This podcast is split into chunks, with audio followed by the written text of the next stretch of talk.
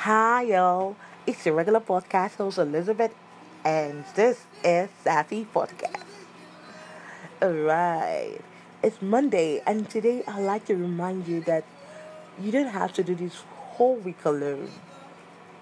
I'm not sure how the trend started, but I suddenly noticed that lots of people seem to have, you know, developed some sort of aversion for Mondays. But I gotta tell you, it doesn't have to be so.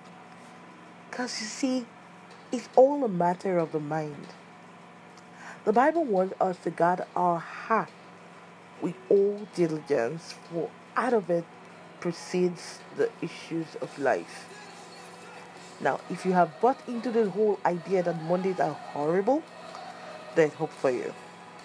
Let me tell you a story. There's this Igbo snack.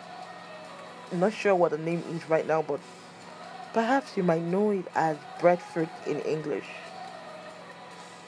Anyway, I grew up hating it. And for those who already know me, they know that I can be pretty squeamish, by the way. If you know it, then you know that either sold along with palm kernel nuts or with coconuts.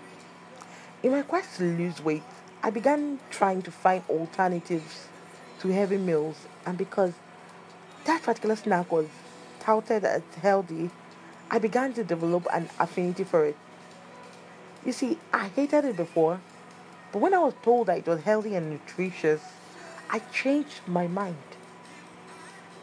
So you see, for those who hate Mondays, although your mind may have been programmed consciously or subconsciously, you can reprogram your mind. I'm very much aware that there are people who really hate their jobs from Monday to Friday. Even you too can be helped through this process of renewing your mind. Listen to me. If you are a child of God, if you have been redeemed by the blood of Jesus, I'd like you to listen to the message translation of Romans 12 1 and 2. Here's what I want you to do God helping you. Take your everyday, ordinary life. You're sleeping, you're eating, you're going to work, you're walking around life, and place it before God as an offering. Embracing what God does for you is the best thing you can do for Him. Don't become so well adjusted to your culture that you fit into it without even thinking. Instead, fix your attention on God. When you do, you'll be changed from the inside out. Readily recognize what He wants from you and quickly respond to it. Unlike the culture around you, always dragging you down to the level of immaturity, God brings the best out of you, develops wealth from maturity in you. Wow. Isn't that an amazing translation? So, this simply means that when people are literally boasting about Mondays being terrible, Monday being the worst day of the week, Monday being, you know, horrible to them, you may not have to say anything if you don't want to. But don't just sit around and listen.